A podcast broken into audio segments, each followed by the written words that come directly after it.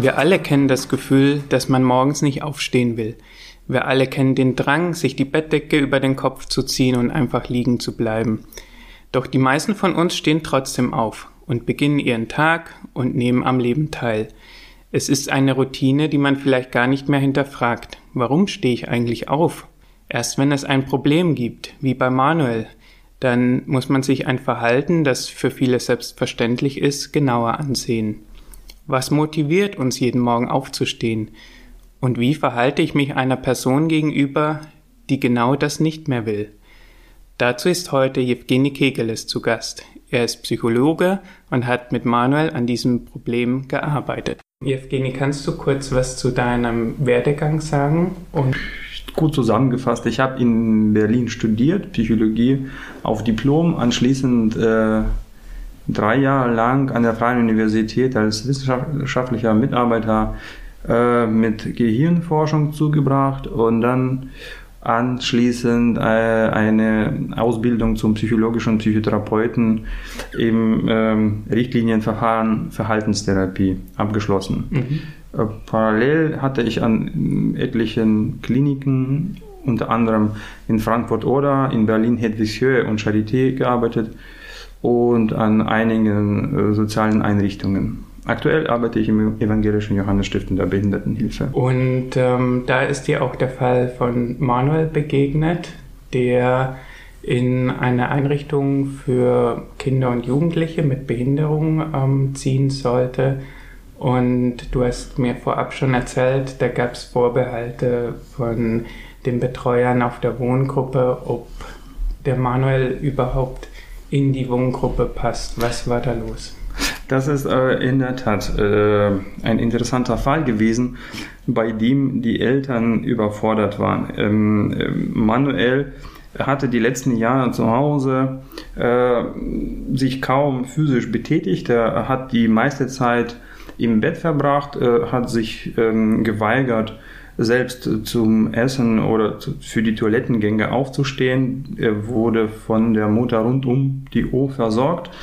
Und ähm, diese Situation spitzte sich zu Hause so weit zu, dass die Mutter ähm, hilflos diesem Problem ausgeliefert war, äh, frustriert war und in der letzten Instanz versuchte, äh, Manuel aus dem Bett auch physisch zu bringen. Er weigerte sich weiterhin, wurde daraufhin auch aggressiv, wehrte sich.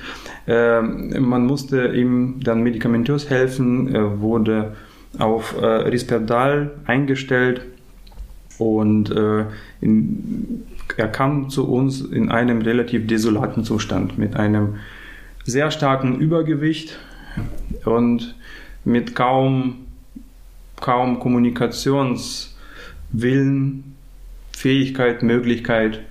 Äh, er hat mit uns schlicht nicht kommuniziert. Mhm. Er wurde mit dem Bett ins Haus eintransportiert. Also selbst zum, äh, für den Umzug äh, in die Wohneinrichtung ist er nicht aus dem Bett aufgestanden. Ja. Ähm, Gab es vorab irgendwie Theorien, woran das liegt? Ich kann mir vorstellen, wenn Eltern plötzlich mit einem Kind konfrontiert sind, das nicht mehr aus dem Bett aufsteht, dann sind sie erstmal ratlos wahrscheinlich, oder? Und ja, selbstverständlich. Für die Eltern ist es eine grauenhafte Vorstellung, äh, das Kind nicht aus dem Bett zu bekommen. Ähm, wie es in diesem konkreten Fall angefangen hat, Darüber kann ich leider nur spekulieren. Ich habe den Anfang nicht miterlebt, mitverfolgt. Mhm. Ähm, aber äh, es gab wohl in Vergangenheit Diagnostikversuche bei Manuel. Ähm, er kam zu uns mit einer Diagnose der sozialen Phobie und der Agoraphobie, mhm. neben den physischen Diagnosen wie ähm, äh, Skoliose mhm. und äh, geistigen äh, Beeinträchtigungen. Wir haben keine Intelligenztestung durchgeführt, aber es wäre von einer leichten Intelligenzminderung auszugehen. Ähm, Sprachstörung, der Junge konnte nicht sprechen. Mhm. Ähm, also es war ein Paket an Diagnosen mhm. und ähm, damit war äh, manuell ähm, bereits von Geburt an in einer Risikogruppe für die Entwicklung äh, psychischer Störungen. Mhm. Seine Die Ressourcen. Diagnosen wurden bei Geburt gestellt oder kurz Nein, nein. Geburt? Die Diagnosen, von denen ich spreche, entwickelten sich in, im Laufe ähm, der Jahre. Die Mhm. psychischen Störungen wie soziale Phobie, Agoraphobie oder eine Depression sind keine Lebenszeitdiagnosen, die man von Geburt an äh, äh, bekommt. Das sind äh, eher Phasendiagnosen, die man äh, entwickelt, die dann aber auch gut behandelbar sind. Mhm. Und äh, Manuel kam zu uns mit diesen erstmal zwei Diagnosen, soziale Phobie und Agoraphobie. Agoraphobie heißt, er hat Angst, rauszugehen. Rauszugehen. Vor, In diesem, äh, in diesem konkreten Fall war das dann das Symptom. Mhm. Weißt du zufällig, wie er mit seiner Mutter kommuniziert hat? Das würde mich nochmal interessieren, wenn du sagst, ähm, er, sie hat es nicht geschafft, ihn aus dem Bett rauszukriegen. Gab es da irgendwelche Strategien, die die Mutter hatte oder die Eltern? Ich hatte leider kein Glück, mit der Mutter viel darüber zu sprechen, aber ich habe von den Kollegen erfahren, dass, ähm, dass es für die Mutter sehr schwierig war, überhaupt den Kontakt mit Manuel aufrecht zu erhalten. Er hat sich immer weggedreht zu, zu, zur Wand im Bett liegend, äh, die äh, Decke über den Kopf gezogen, ähm, bei geringster Überforderung sich das Gesicht mit den Händen zugedeckt und sich versucht von der Umwelt abzuschotten. Mhm. Das äh, alles, dieses ganze Repertoire an Verhaltensweisen hatten wir hier bei, ähm, bei Aufnahme auch gesehen. Mhm. Und äh, äh, haben die Kollegen, die auf der Gruppe arbeiten, gesagt, also bei der ganzen Vorgeschichte könnte es sehr schwierig werden, das in einer Gruppe mit acht Kindern und Jugendlichen ähm, zu leisten, jemanden den ganzen Tag im Bett äh, zu versorgen.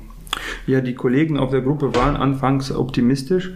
Ähm, Da muss ich ein Lob aussprechen. Sie gehen immer sehr professionell und unvoreingenommen an die Neuaufnahmen heran und wollen die Fälle ähm, aus eigener Sicht bewerten.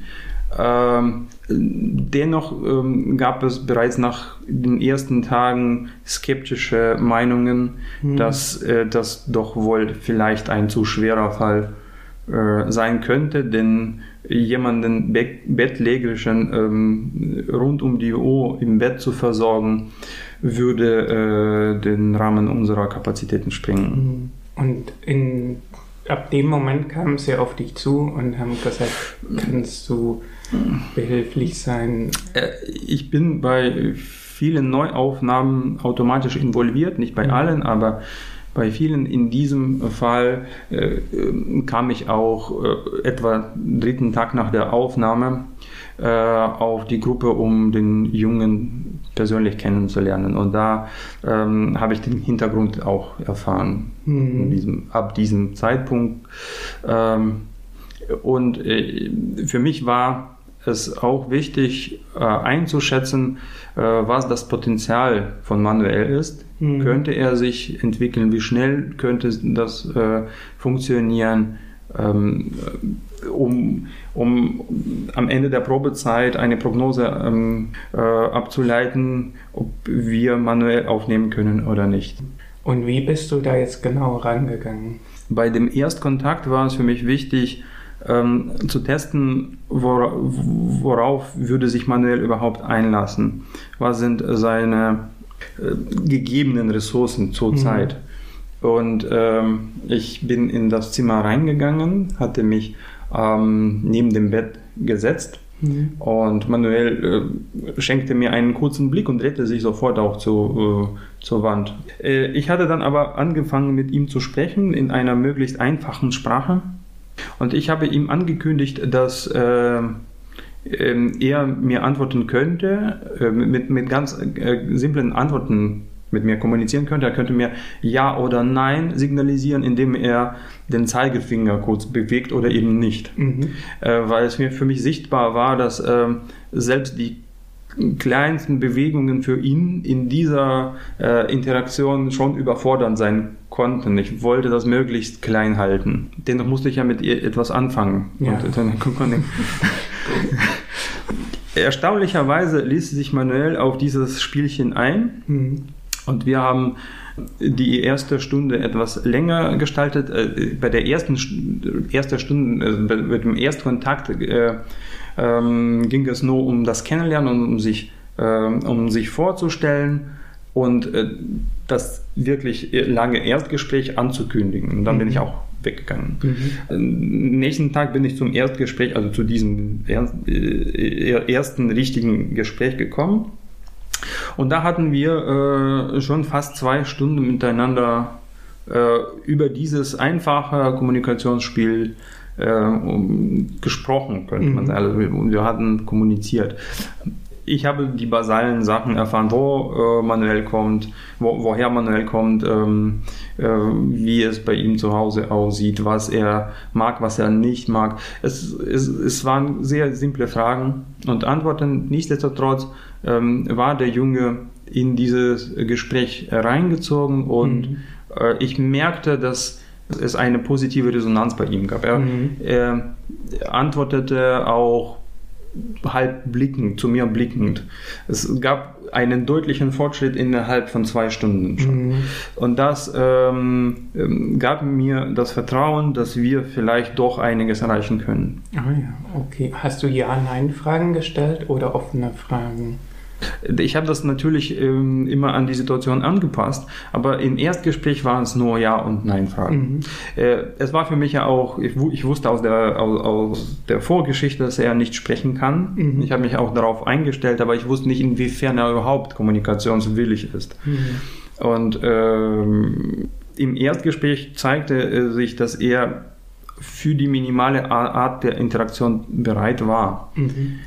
Dieses Potenzial hatten wir dann in den nächsten Tagen ausgebaut. Interessant ist so die Frage, wie du überhaupt auf die Idee gekommen bist, dieses System mit Fingerbewegen zu nutzen. Also war das so ein Geistesblitz, der dir kam oder war das so ein Probieren oder wie kommt man Ich glaube, ich, das ist, ich habe ich hab ihm vorgeschlagen, also ich war äh, unvoreingenommen und ich habe ihm dann ähm, einfach eine Frage äh, gestellt, wie, wie er heißt. Ich dachte, er könnte vielleicht mal seinen Namen sagen, aber das mhm. konnte er nicht. Dann äh, wusste ich, okay, das wird nicht funktionieren. Ich habe ihm dann, äh, so im Detail weiß ich es nicht mehr, aber ich glaube, dass ich anfangs doch versucht habe, ganz normale Fragen zu stellen. Aber ich merkte nach der zweiten, dritten Frage, dass es nicht auf diese Art und Weise funktionieren wird. Mhm. Und äh, dann musste ich die, die, dieses Fragegerüst äh, möglichst äh, vereinfachen, reduzieren auf ein basales Niveau bringen und mit ganz simplen Fragen, die mit Ja oder Nein zu beantworten waren, äh, probieren und das hat dann funktioniert. Mhm. Dass man hätte auch mit Kopfnicken oder Schütteln arbeiten können, in anderen Fällen vielleicht oder Fußheben oder irgendwie was und dann. Fußheben hätten nicht funktioniert, das war wäre schon zu kompliziert ah, für den okay. Jungen. Ähm, schütteln, Kopfschütteln. Ich merkte, er, er schaute mich ja gar nicht an. Mhm.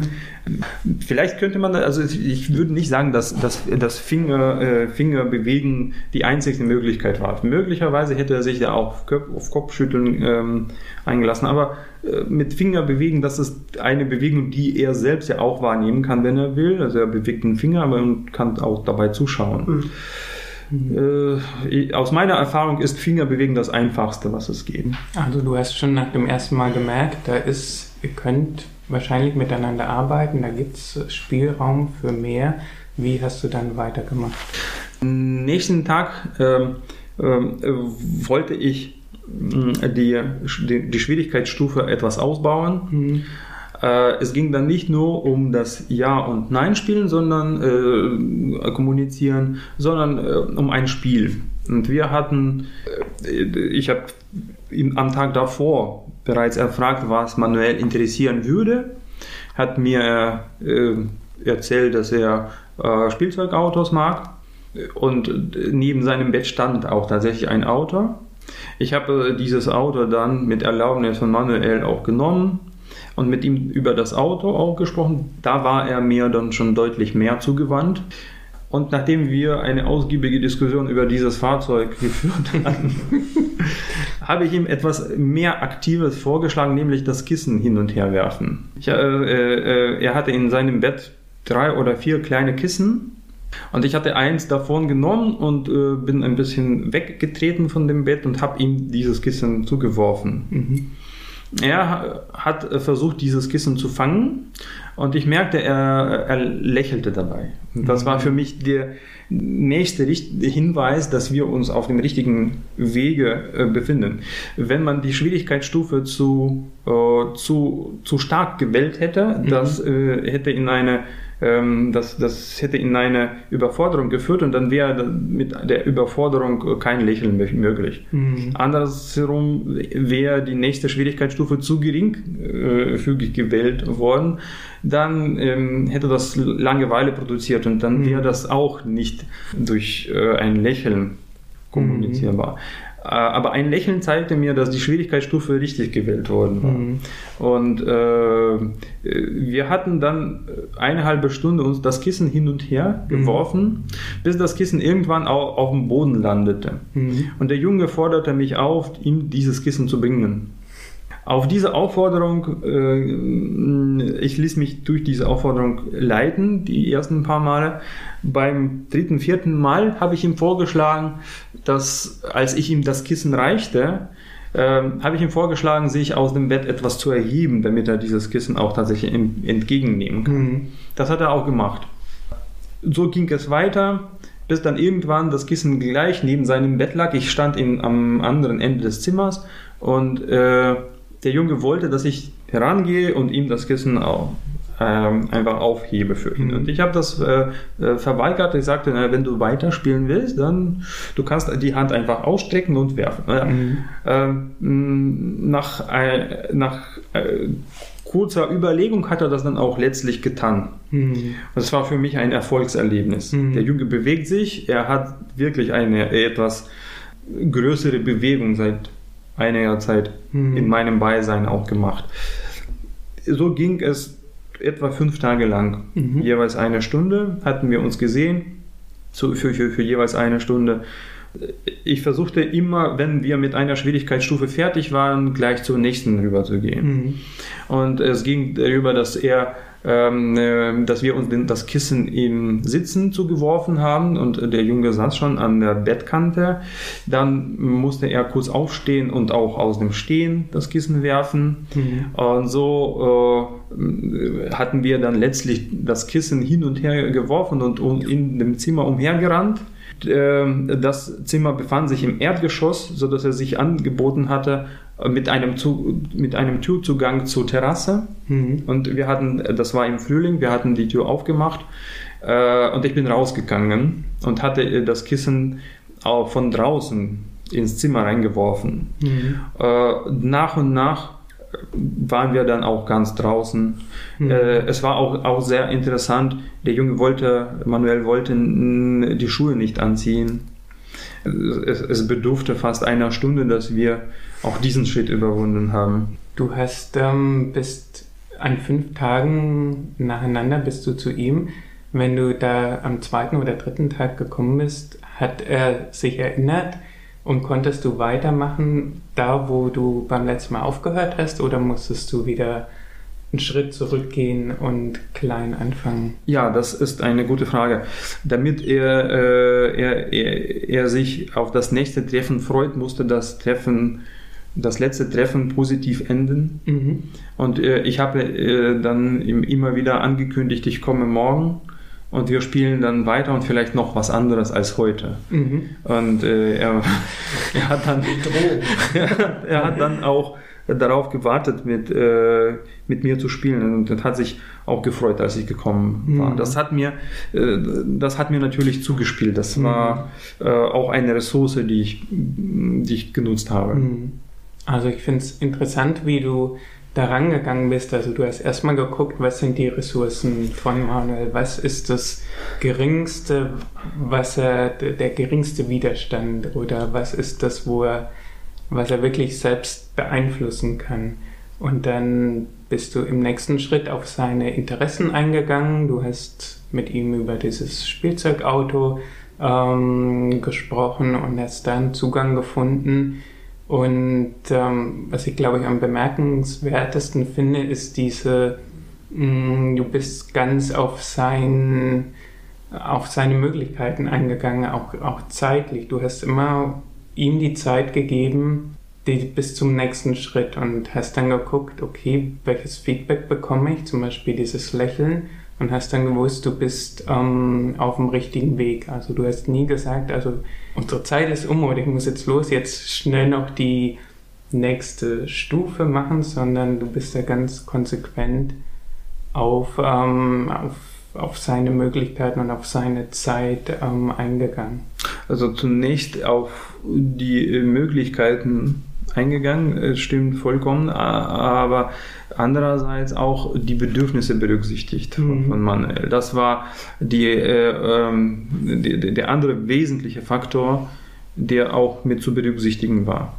Ähm, denn man würde sich auf das Angebot erst dann einlassen, wenn dieses Angebot äh, für den Betroffenen sich auszahlen würde. Mhm. Wenn ich jetzt manuell etwas angeboten hätte, was ihn null interessiert hätte, dann hätte er überhaupt keinen Bock darauf, mhm. mit mir zu kommunizieren. Mhm. Wenn ich mit ihm über meine Oma sprechen gesprochen hätte, dann hätte es wahrscheinlich nicht funktioniert.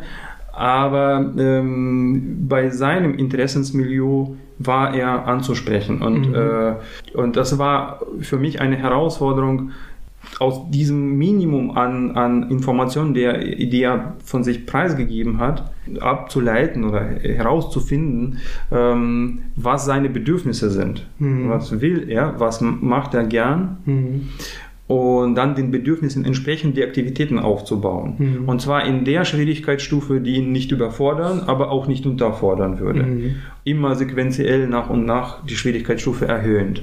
Und ähm, in dem gesamten Ablauf war es wichtig, wie du das gesagt hast, immer das Feedback äh, zu beobachten. Mhm. Wie reagiert er auf mein nächstes Angebot? Mhm. Ist das eher eine Überforderung oder ist das eher eine anfängliche Unsicherheit, weil mhm. der Junge lag ja schon mehrere äh, Jahre im Bett. Mhm. Und äh, selbst aufzustehen, um Kissenschlag zu spielen, war mhm. für ihn ja ein absolutes Neuland. Mhm.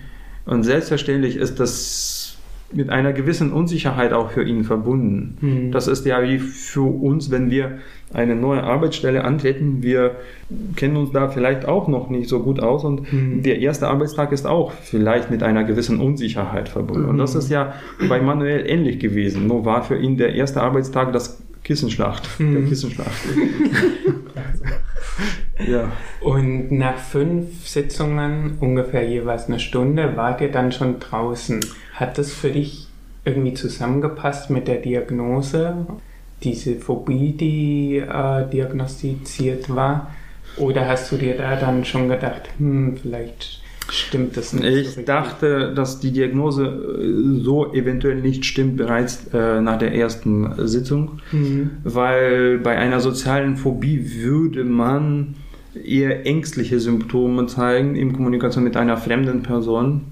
Also hätte, hätte ich erwartet aber ähm, es sah für mich nicht nach Angst, sondern eher nach Unlust aus mhm. bei dem Erdgespräch, wes weswegen ich eher von einer Depressionsdiagnose ausgegangen bin. Der Junge mhm. war nicht motiviert und hatte kaum Motivation, die Sachen anzupacken. Und diese kleinschrittige hat ihn aber dann dazu gebracht. Kleinschrittige mit, äh, mit äh, reichlich Verstärkung und Belohnung dazwischen für diesen Jungen, ähm, das war auch relativ schnell festzustellen, stellte ähm, Interaktion mit der Umwelt, seine, seine Fähigkeit, die Umwelt zu beeinflussen äh, und ein Feedback der Umwelt zu bekommen, eine Belohnung dar. Wenn er irgendetwas gemacht hat und äh, und darauf zeigte ich eine äh, äh, positive Reaktion mhm. und ich, ich, ich zeigte darauf eine, Reaktion, äh, eine positive Reaktion, motivierte ihn für den nächsten Schritt. Beispielsweise als er mir von seinem Auto erzählt hatte mit diesen kurzen Ja-Nein-Antworten, mhm. Mm, war ich jedes Mal begeistert darüber, mhm. wie toll das Spielzeug ist und er, er, er sah mir diese äh, Begeisterung an und war dadurch immer motivierter, mir noch mehr über das Fahrzeug zu erzählen. Es motivierte ihn zuzusehen, wie er einen anderen effektiv beeinflussen kann, mhm. nämlich mich mhm. in der Situation. Er erzählt etwas und der andere zeigt eine Emotion. Wow. Mhm. Und zwar eine positive. Wie lange ist das jetzt ungefähr her? Das war vor zwei Jahren. Vor zwei Jahren. 2000, äh, 2017 ist er zu uns gekommen. 2017. Und wie geht's Manuel heute? Äh, er hat sich bereits in den ersten Monaten komplett verwandelt. Mhm. Die Skepsis bei der Aufnahme bestand darin, dass er vielleicht doch gar nicht beschulbar sein wird, weil er stand nicht aus dem Bett. Aber selbst nachdem wir diese Hürde bereits überwunden haben und äh, Manuel stand schon aus dem Bett, Mhm. war die nächste Hürde, ihn den Schulweg selbstständig bewältigen zu lassen. Das war auch ein Unterfangen. Wir hatten auch äh, ganz leicht damit angefangen, äh, ihn die Rollstühle schieben zu lassen zur Mhm. Schule und ihn dann auch, ihm dann auch zurückgehen zu lassen. Wir Mhm. hatten nicht darauf beharrt, ihn, ihn gleich vom ersten Tag an in der Schule sein zu müssen. Die ersten Schultage waren auch da verkürzt und die äh, Frustrations, ähm, Frustrationstoleranz von Manuel war noch relativ gering, sodass er bei den geringsten Aufforderungen oder Zurückweisungen sich auf den Boden warf und nicht mehr aufstehen wollte. Mhm. Aber nach und nach baute sich auch dieses Verhalten ab. Und er wurde immer aktiver, ging dann auch sehr gern zur Schule, äh, äh, nahm an allen Gruppenaktivitäten teil. Mhm. Und sein Leben war bereits in drei, vier Monaten komplett ein anderes als das, was er zu Hause Mhm. kannte. Das Und ist erstaunlich. ja, die, die Mutter erkannte den Sohn auch nach zwei Monaten schon fast nicht mehr wieder. Mhm. Ähm, er kam zu uns mit äh, Adipositas und deutlichem Übergewicht, aber in den ersten drei, vier Monaten ver verlor er fast 20 Kilo. Ja, also es ist eine, ein Fall, den man, den man, von dem man auch stolz Mhm. vom Erfolg sprechen kann. Ja. Du hast erzählt, für ihn war es eben so motivierend, Einfluss zu nehmen, äh, jemand anderen ähm, eine Reaktion auszulösen bei jemand anderem. Ähm, ich habe mir hab daran gedacht, wie es bei mir ist, wenn ich morgens aufstehe oder wir alle stehen ja relativ automatisch auf, mehr oder weniger motiviert. Ähm, ist das mit ein Grund, warum man morgens aufsteht? Diese, der Glaube daran oder die Idee, dass man die Welt verändern und beeinflussen kann? Ja, ich stehe meistens morgens, um die Welt zu verändern, indem ich den Wecker ausschalte. Und wirklich noch liegen bleiben kannst. Da, damit beginnt meine Weltveränderung des Tages. Hm. äh, danach kann die Welt noch, noch ein halbes Stündchen so weiter bestehen. Hm. Na, äh, Warum steht man morgens auf, aus deiner Sicht? ja, das ist eine gute Frage. Es ist sehr individuell. Es, äh, wenn man jetzt gerade nicht von Schlaflosigkeit geplagt ist, dann steht man möglicherweise auf, um zur Arbeit zu gehen und seinen Lebensunterhalt zu sichern. Oder, Hm. oder wie du das gesagt hast, auch schon äh, seine eigene Selbsteffizienz zu erleben Hm. in seiner Arbeit, indem man etwas Neues kreiert oder auch andere Menschen beeinflusst Hm. oder eben etwas produziert.